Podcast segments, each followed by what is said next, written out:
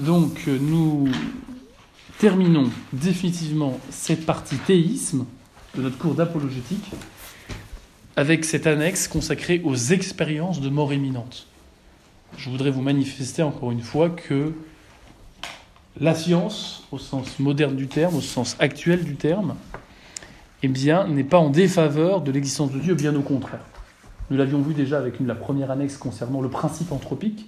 Souvenez-vous, nous avions vu ces séries de constantes et de propriétés de l'univers mises au jour par les scientifiques, sans lesquelles la vie serait impossible. Et on avait vu qu'il y avait quinze variables, et que si on en changeait une quinzaine de variables, et que si on en changeait simplement l'une d'entre elles, la vie n'était plus possible. Donc je vous avais montré que le principe anthropique est tout à fait en faveur de ce que nous savons par la raison, euh, et la philosophie en particulier, à savoir qu'il y a une intelligence transcendante et créatrice d'un ordre euh, supposé à l'existence et supposé à notre vie. Ce soir, je vous parle d'expérience de mort imminente. Euh, on va définir ce que c'est, rassurez-vous, hein, euh, parce que je voudrais vous manifester que ce phénomène qui a pu être étudié de façon entre guillemets scientifique, médicale, est tout à fait en faveur de l'existence de Dieu et de l'immortalité de l'âme, ou de ce qu'appellent aujourd'hui les scientifiques la conscience. Et je voudrais en fait vous montrer que quelqu'un qui vous dirait « moi je ne crois que par la science, la philosophie ça ne m'intéresse pas », et je voudrais vous montrer que même avec lui, vous pouvez le faire réfléchir à partir de ce qu'on appelle ces expériences de mort imminente qui, selon moi, constituent une objection insurmontable au matérialisme scientifique faisant comme si l'âme, ou notre capacité de comprendre les choses, de penser, eh bien, serait sécrétée par le cerveau comme la bile est sécrétée par le foie. Ben non, notre âme, notre conscience, on va le voir, enfin on le sait déjà, mais on va le redire, euh, n'est pas le produit de notre cerveau, pas plus qu'il ne peut venir d'un gorille, ni même de vos parents. L'âme étant par définition immatérielle, elle a été donnée par le Créateur. Et ce que j'aimerais bien vous montrer, c'est qu'à la fois, l'expérience de mort imminente montre que bah, on ne peut pas réduire la connaissance et l'amour d'un humain à son cerveau et à son corps, et en même temps vous montrer que l'expérience de mort imminente constitue un signe supplémentaire à l'existence d'un être qu'on appelle spontanément Dieu, à en croire les descriptions que font ceux qui l'ont rencontré au-delà de la mort clinique, dont nous allons définir les termes. Avant d'aller plus loin, je voudrais vous lire un témoignage pour pas que ça vous reste euh, trop longtemps abstrait, ce terme « expérience de mort imminente ». Je définirai ce que c'est après vous, ra- après vous avoir raconté un témoignage, rapporté un témoignage vrai, c'est celui d'une certaine Gabrielle. Je préfère m'attarder sur ma dernière expérience qui fut la plus intense et qui eut le plus d'impact sur ma vie. Ce jour-là, je ne m'attendais pas à en vivre une nouvelle expérience de mort imminente et aussi intense. Cette dernière se produisit suite à un arrêt cardiaque et respiratoire où je peux encore me souvenir des douleurs ressenties à cet instant. Dans l'urgence, ma fille appela le SAMU et les pompiers. À leur arrivée, je les entendais, mais cela me paraissait très lointain. Je me sentais partir, je me sentais éloigné de mon corps physique. Je ne ressentais plus aucune souffrance, ni chagrin, ni peur. Je regardais autour de moi avec la sensation de voir pleinement. Ma vue n'était pas gênée, ni obstruée par quoi que ce soit. Je voyais venir vers moi ma grand-mère, mon grand-père et mon père décédés plusieurs années auparavant. Ils étaient tous là près de moi, et c'est alors que je ressentis un amour indescriptible et inconditionnel.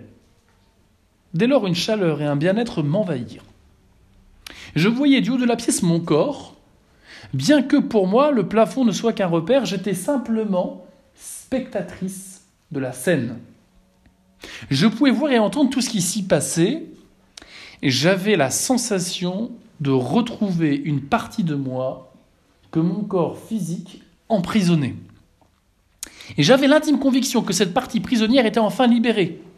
Je la retrouvais enfin, elle faisait partie intégrante de moi. Je voyais les médecins tenter de me faire revenir, mais j'étais si bien que je n'y pensais même pas. Je me sentais enfin moi, réellement moi, entière, comme si tout m'était possible. Je pensais, je vivais beaucoup plus intensément. Je ne ressentais plus la sensation d'être esclave de mon corps. Mon âme vivait et était libre de toute entrave. Mon corps physique ne m'intéressait plus. Il me paraissait sans aucun intérêt, sans aucune utilité.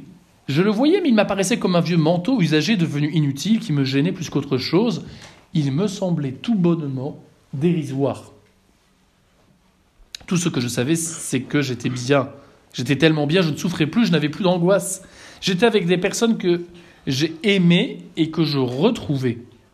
On était réunis et l'amour était si fort, l'émotion était si grande que je ne pensais plus à rien, je me laissais seulement envahir par cet amour.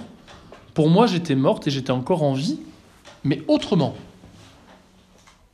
Lorsque j'entendis le médecin du SAMU me dire « Elle ne veut pas revenir », il avait raison, je ne le voulais pas.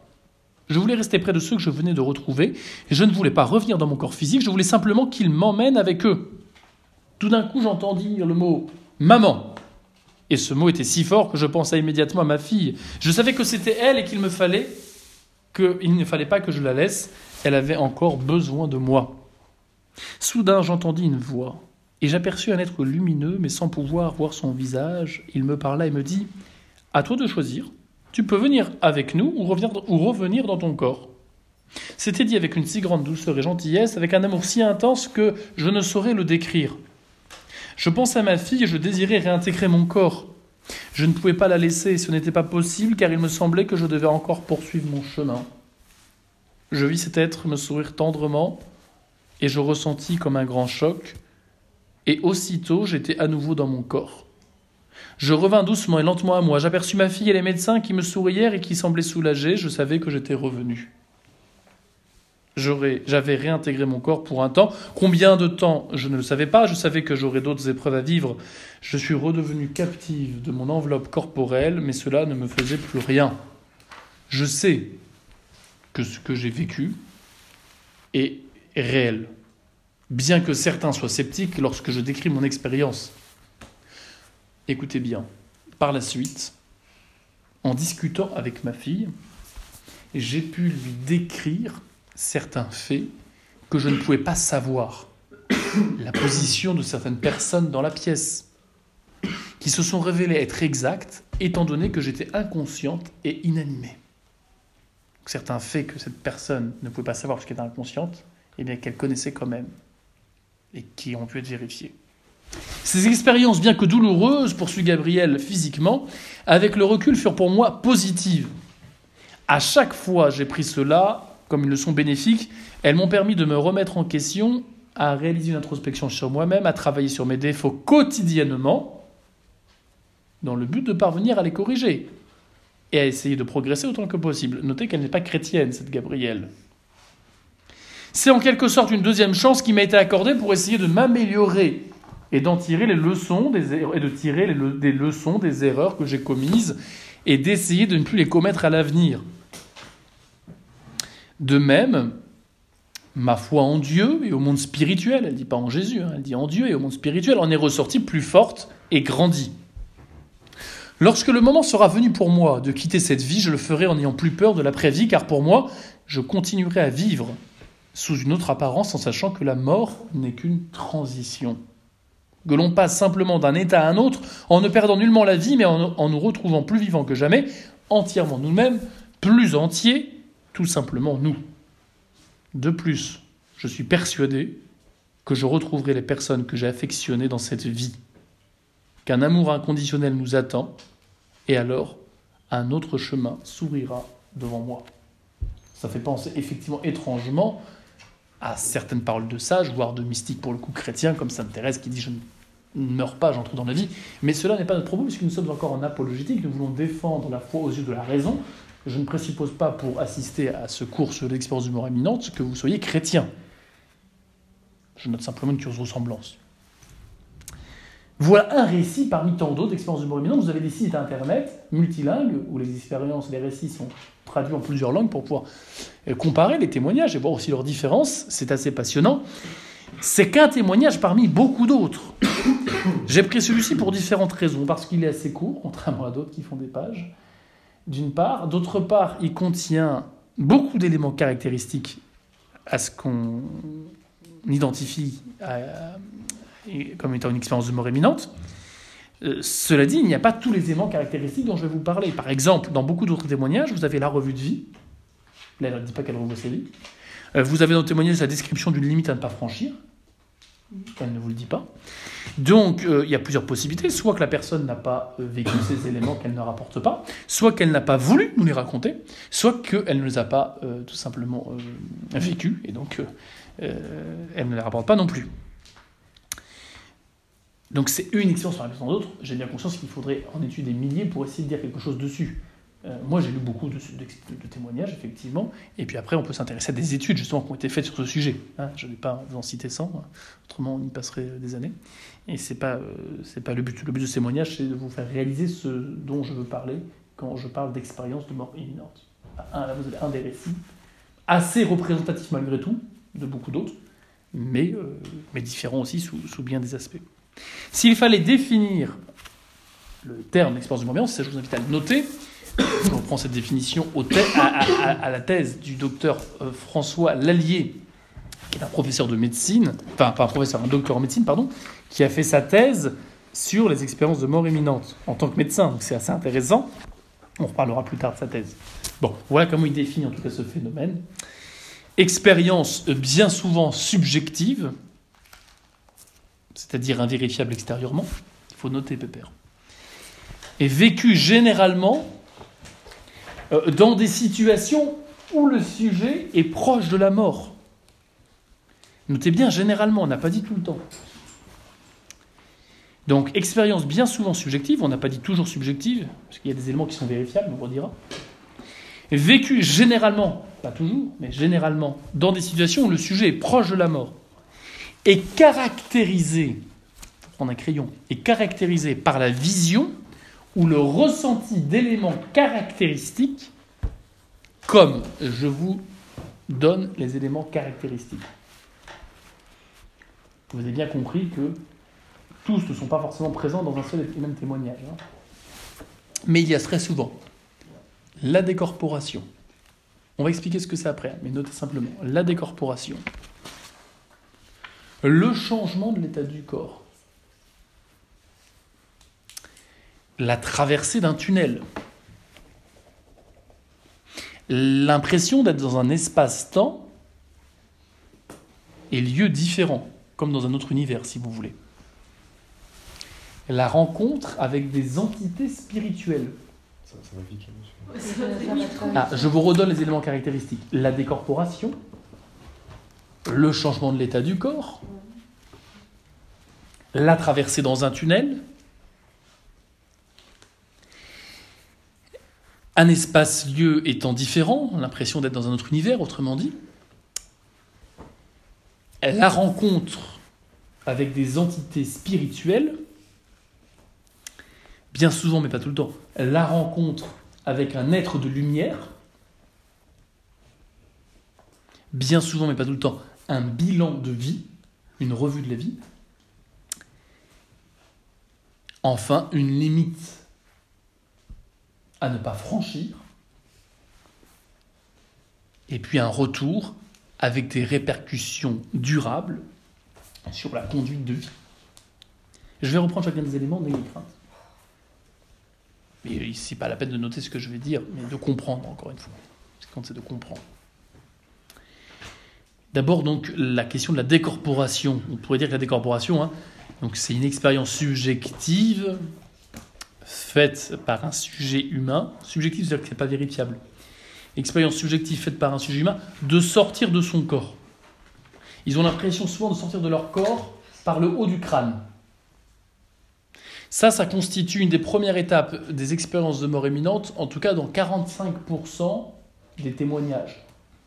La moitié des récits d'expériences de mort imminente comportent une décorporation. Euh, les autres, ils n'en comportent pas, sauf parce qu'ils ne l'ont pas vécu, sauf parce qu'ils ne s'en souviennent plus. Donc cette décorporation, c'est assez impressionnant. Elle est commune à, certains, à certaines pratiques euh, condamnables par ailleurs, euh, mais du spiritisme, euh, où des chamans par exemple arrivent par le pouvoir d'esprit à sortir de leur corps. Elle peut être, à mon avis, possible pour des gens qui ont une complexion euh, très particulière et qui, sans invoquer aucune puissance spirituelle, arrivent à une telle maîtrise d'eux-mêmes qu'ils arrivent d'une certaine façon à faire que leur esprit ait des capacités détachées de leur corps.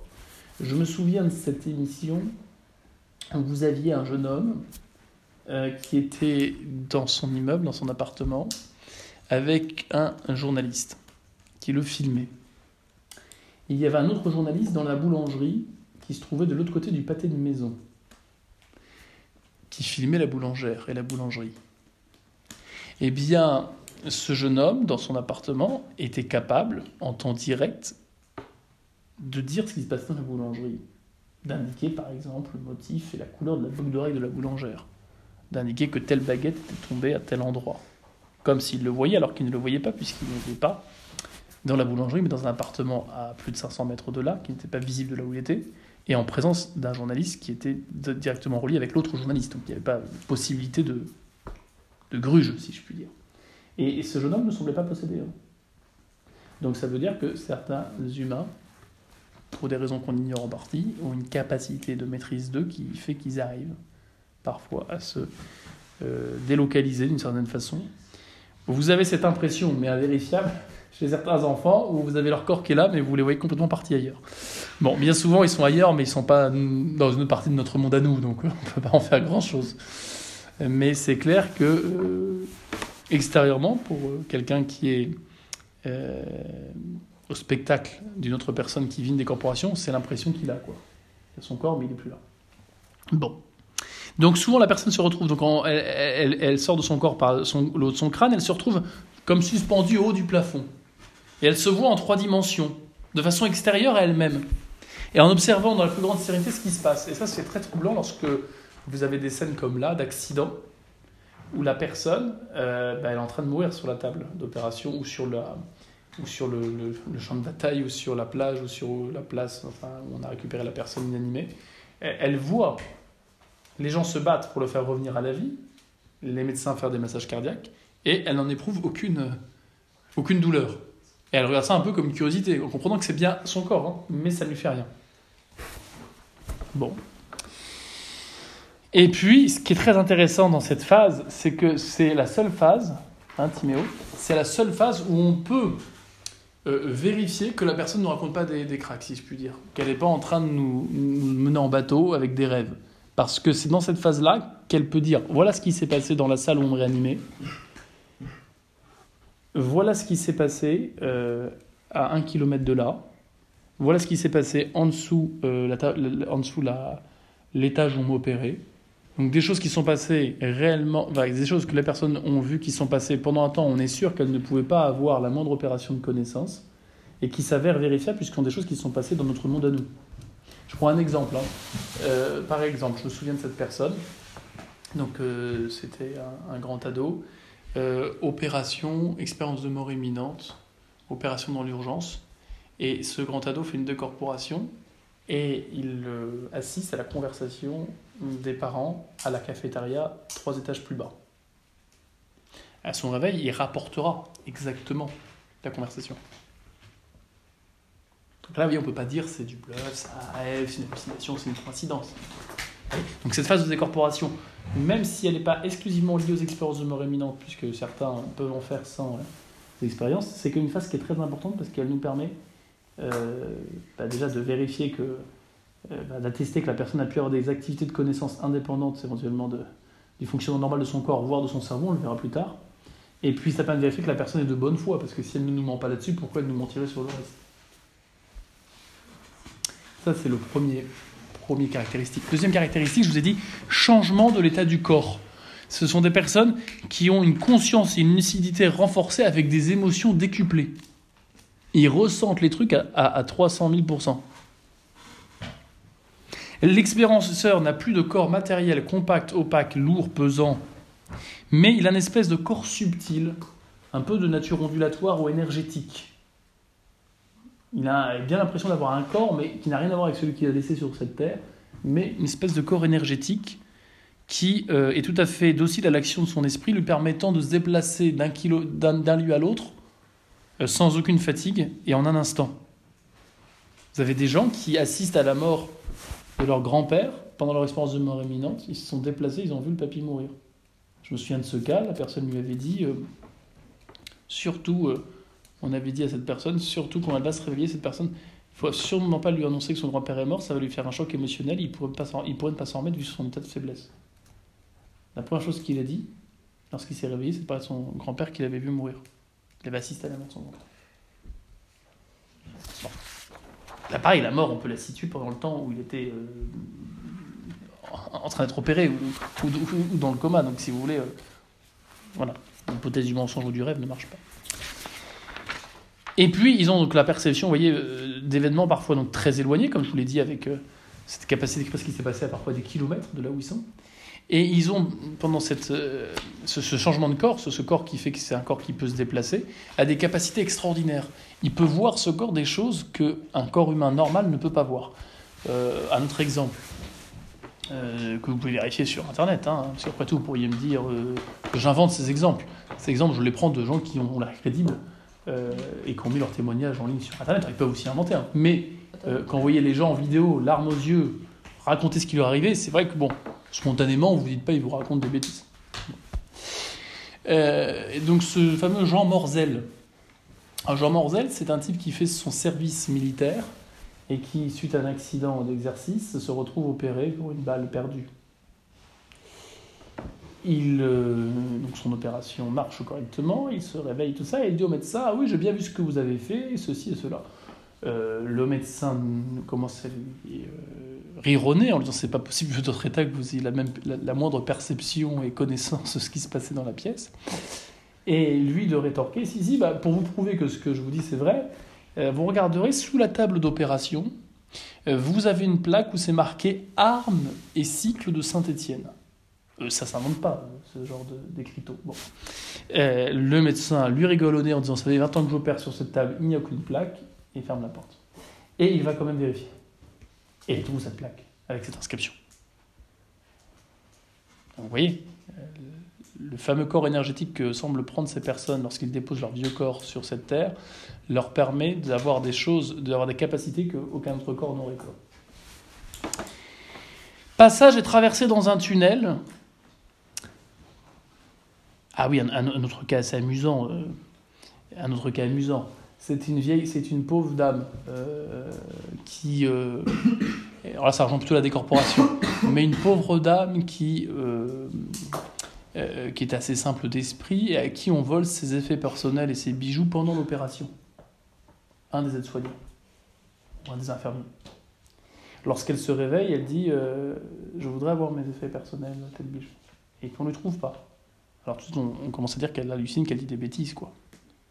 Alors elle se plaint auprès de la direction, la direction dit bah « non, mais vous n'avez jamais eu ces effets-là, et puis voilà. » Elle dit « non, non, moi je sais, on me les a volés, c'est un tel qui me les a volés. Donc je veux qu'il me les rende. » Le directeur de la, du service ou de la clinique, je ne me souviens plus précisément, interroge euh, entre quatre yeux la, la personne que la, qui avait été désignée par cette pauvre dame, et euh, la personne toute confuse ramène ce qu'elle avait volé. Vous voyez, non seulement il y a une décorporation, mais avec ce corps énergétique, il y a une capacité de déplacement dans différents lieux permettant de voir ce qui se passe. Bon. Après, il y a souvent, pas tout le temps, hein, la traversée dans un tunnel, décrit comme un endroit sombre, un peu spiralique, avec au bout une lumière blanche, plus lumineuse que des millions de soleils, mais absolument pas ébloui, mais absolument pas éblouissante, et qui se rapproche de plus en plus de la personne. On en reparlera, vous avez un tableau célèbre qui représente déjà ça au seizième ou au quinzième siècle. C'est vrai que c'est un phénomène en fait qui n'est pas récent, ça a toujours existé. Après, il y a un espace lieu étant différent. C'est-à-dire que les expérienceurs ont l'impression d'un temps complètement différent d'une autre. Ils sont incapables de dire combien de temps ils sont restés sur la table d'opération ou dans leur coma lorsqu'ils ont fait ces expériences, ou combien de temps eux-mêmes ont passé dans leur monde à eux. Un temps très différent d'une autre. Ils ont l'impression d'entrer dans un autre monde, dans un autre univers. Et bien souvent, mais pas tout le temps, ils décrivent des royaumes paradisiaques et une connaissance, ils ont une connaissance, pas tous, hein, mais une partie d'entre eux, une connaissance particulière de notre univers, avec l'impression de tout comprendre. De tout comprendre du, du pourquoi, du comment, de, du fonctionnement de notre univers.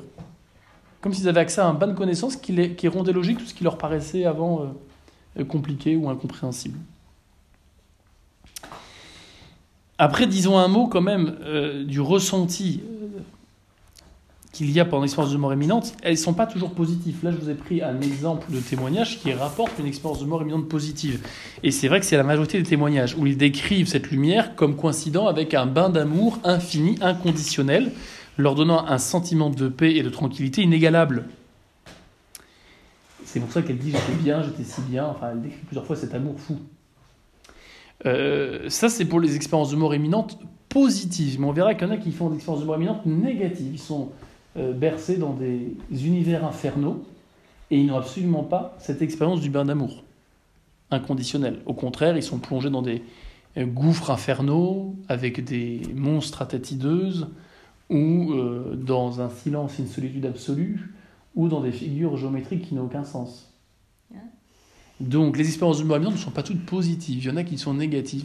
Mais dans les témoignages, on en a beaucoup plus donné des témoignages d'expériences de mort imminente positives que négatives. Euh, pourquoi ? Il y a plusieurs hypothèses, on en reparlera. Et puis rencontre avec des entités spirituelles. Donc souvent ce sont des proches parents qui sont décédés, et parfois des êtres qui sont semblables à ce que nous on appelle des anges. Voilà, des purs esprits. Et d'autres encore prétendent avoir rencontré des figures mystiques, spirituelles, comme le Christ, ou comme peut-être pour d'autres Bouddhas, je ne sais pas. En tout cas, le Christ, j'ai déjà plusieurs fois eu ce genre de témoignage, notamment Nathalie Saracco, qui a fait une expérience mystique, pour le coup, à l'occasion d'une expérience de mort imminente. Je n'y reviens pas maintenant, c'est pas le sujet, puisqu'on est en apologétique. Mais certains voient euh, eh bien, des êtres... Euh, Euh, mystique ou appartenant au domaine du surnaturel, comme euh, pour Nathalie Saracco, elle va voir le Christ. Après, il y a une rencontre bien souvent donc, avec un être de lumière, donc, dont émane cet amour infini inconditionnel, donc pour ceux qui font une expérience de mort imminente positive. Et pour eux, c'est une expérience ineffable, indépassable, qui va les marquer toute leur vie. On en reparlera après. Et pour eux, cette lumière et ce bain d'amour s'identifient à une seule et même réalité, c'est Dieu. Enfin, bien souvent, en revue de vie, Une revue de vie, un bilan de vie instantané. Le mourant voit toute sa, fille, voit toute sa vie en un film instantané comme un flashback, souvent avec le ressenti de tout le bien et la joie qu'ils ont causé à leurs proches par leurs bonnes actions, mais aussi tout le mal et la tristesse qu'ils ont pu causer par leurs mauvaises actions. Et à la fin de cette revue de vie, il y a bien souvent cela, cette question « qu'as-tu fait de ta vie ?» Qu'as-tu fait de ta vie ? C'est la question qui se pose à la fin de ce flashback. Et cela est posé avec beaucoup d'amour, beaucoup d'exigence, mais sans, sans, sans reproche directement. Enfin, il y a bien souvent une limite à ne pas franchir, c'est-à-dire un point de non-retour, séparant de façon irréversible euh, l'ici-bas de l'au-delà. Cette limite, elle est formalisée de différentes façons. Pour les uns, ça va être un ruisseau, pour les autres, une clôture, peut-être pour d'autres, une personne. Ce qui est sûr, c'est que si on passe cette limite, cette frontière, on ne pourra pas revenir. Ça, ils en ont toujours conscience. Ce qui rapporte en tout cas l'existence de cette limite. Et puis il y a un retour instantané, très souvent douloureux et quasiment toujours difficile. Que ce retour ait été voulu par celui qui a euh, failli mourir et qui revient, ou que, ou que ce retour n'ait pas été voulu. Avec souvent une hésitation pour celui qui fait une expérience de mort imminente positive à revenir, tellement ils sont bien là où ils sont. Encore une fois, là c'est parce qu'elle entend sa fille lui appeler maman qu'elle revient. Et puis, il y a des répercussions sur la conduite de vie dont on reparlera, qui sont extraordinaires dans tous les sens du terme, mais parfois aussi très douloureux, parce que ce sont des gens qui vont changer tout à fait de centre d'intérêt, bien souvent de métier, et parfois du coup même de conjoint. Parce que ce ne sont plus les mêmes. On verra que c'est important à considérer, parce qu'une hallucination ou un cauchemar, ça ne produit pas tout à fait les mêmes effets. Sachez que ce phénomène d'existence de mort imminente que nous étudions, c'est un phénomène qui est très ancien, qui remonte à l'Antiquité, et probablement à la nuit des temps, à en croire déjà ce que disait Platon, dans son ouvrage donc, euh, de la République, au livre dix, hein, euh, donc en moins trois cent quinze, voilà ce que dit Platon. « On le porta chez lui pour l'ensevelir, mais le douzième jour, alors qu'il était étendu sur le bûcher, il revient à la vie. Quand il eut repris ses sens, il raconta ce qu'il avait vu là-bas. Aussitôt dit-il que son âme était sortie de son corps, elle avait cheminé avec beaucoup d'autres, et elles étaient arrivées en un lieu divin. » Ça, c'est le témoignage d'un soldat euh, qu'on avait cru mort, qui est revenu à la vie. Et ce témoignage est, est donc euh, rapporté par Platon euh, dans la République au livre dix. Euh, Grégoire de Tours, historien franc, rapporte le témoignage d'un certain Selvi dans son Histoire des Francs au livre sept, chapitre un, qui est aussi très similaire. Bède le Vénérable, au huitième siècle, ou encore Guibert de Nogent, au douzième siècle euh, va rapporter ce genre de témoignages, vous en pensez à ceux d'expérience de mort imminente. Au huitième siècle, toujours, le bardo Todol, qui est publié en français sous le titre « Le livre tibétain des morts », qui est un texte du bouddhisme tibétain, décrit des états de conscience et de perception très semblables à ceux rapportés par les expérienceurs. Un expérienceur, c'est celui qui a vécu une expérience de mort imminente. Enfin, au quinzième siècle, vous avez un tableau très connu de Jérôme Bosch, où on voit une espèce de tunnel, avec euh, au bout une lumière dont je vous parlais.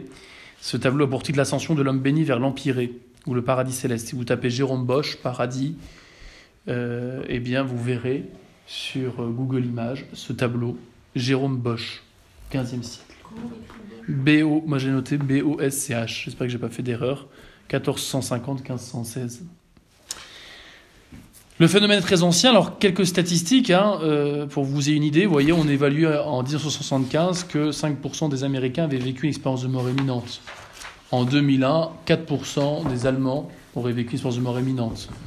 En France, on a aussi à quatre pour cent, quand le docteur Lallier dont je vous parlais, qui a fait une thèse de médecine en deux mille quatorze, ou un mémoire plutôt, euh, dans, dans un mémoire qu'il a fait en deux mille quatorze, avant sa thèse, il notait dans son sondage qu'il avait fait sur deux cent vingt-quatre personnes que quatre personnes avaient fait une expérience de mort imminente, soit neuf expérienceurs sur les deux cent vingt-quatre.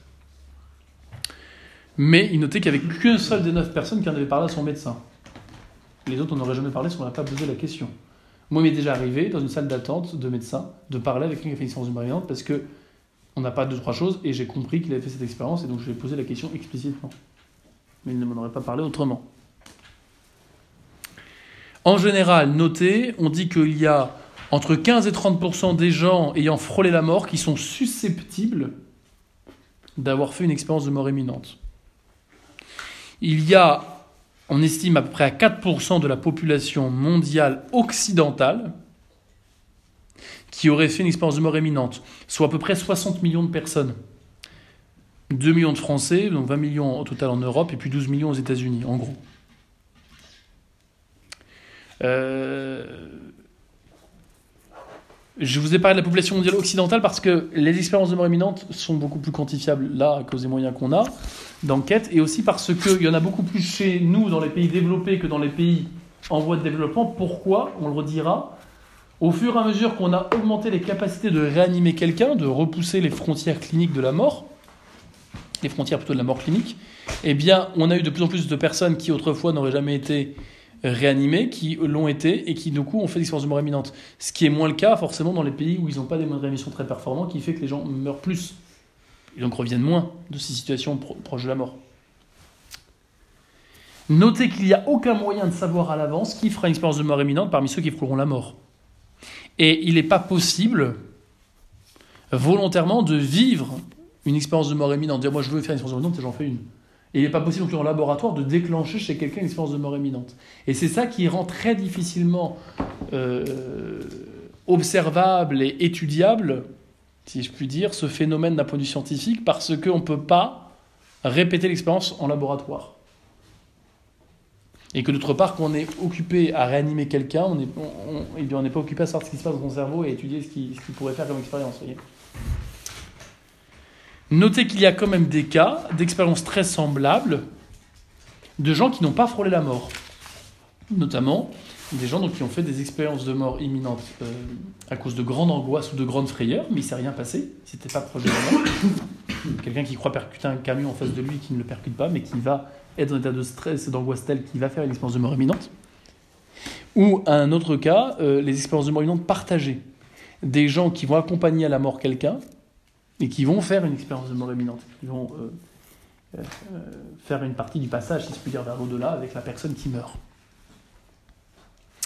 Notez aussi, alors je pense que vous voyez, par exemple, il y a, il y a le docteur Jean-Pierre Postel, qui était donc anesthésiste, et qui raconte que lui, sa femme qui est médecin généraliste, et son fils, qui assistait au décès de son grand-père, ont vu simultanément sa silhouette, la silhouette du grand-père, dans un environnement sombre et cotonneux, s'approcher d'une lumière.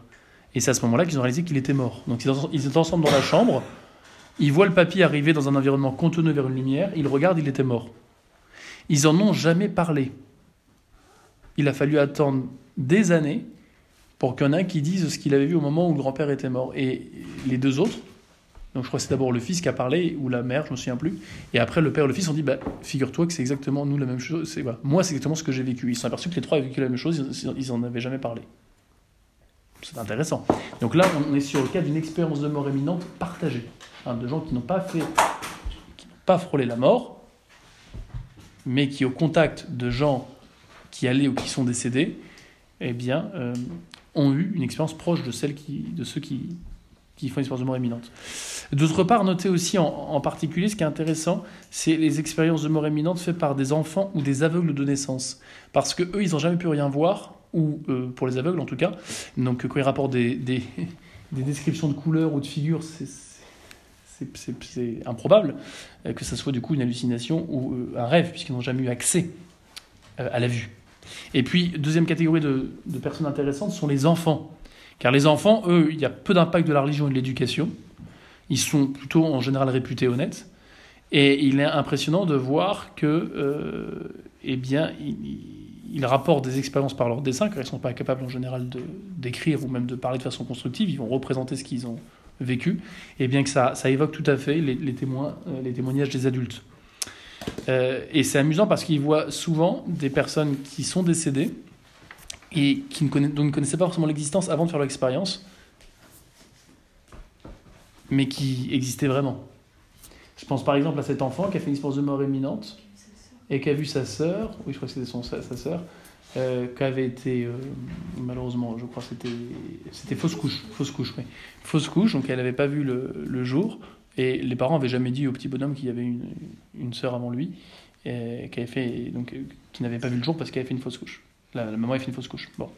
Eh bien, euh, voilà, que, que, le, que, que, que elle ait pu le dire à ses parents qui n'en ont jamais parlé, c'est quand même un signe objectif que l'enfant ne, non seulement ne ment pas, mais qu'il a bien vécu quelque chose de vrai.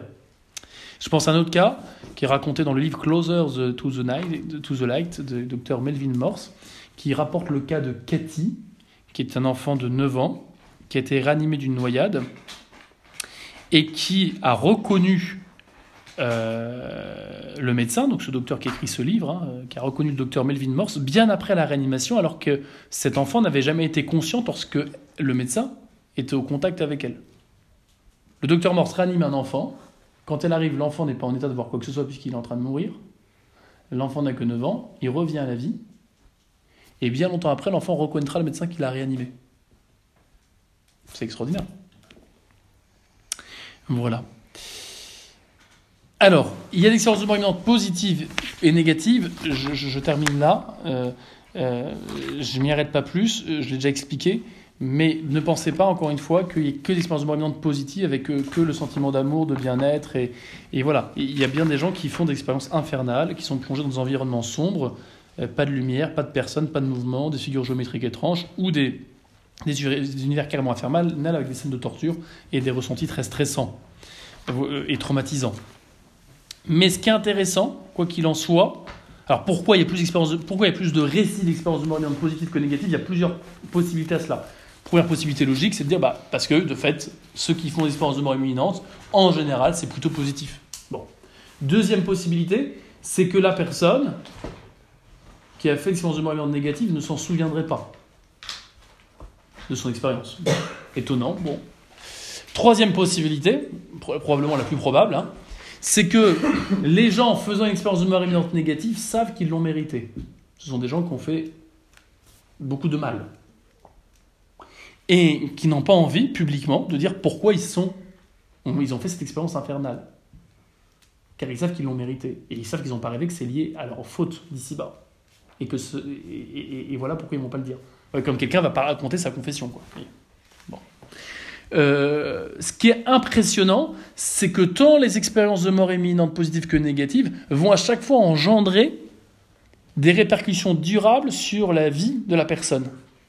Et à chaque fois avec la même idée que s'ils sont revenus à la vie, à la vie, c'est pour se corriger. Et c'est pour changer de priorité. Euh... Je, je, je, je, je terminerai la prochaine fois la présentation du phénomène en parlant des conséquences des expériences de mort imminente sur la vie des gens, et on essaiera maintenant d'en dire quelque chose d'un point de vue scientifique. Est-ce qu'on peut expliquer cela? Et si oui, quelles conclusions euh, cela doit nous faire admettre? Est-ce qu'il y a des,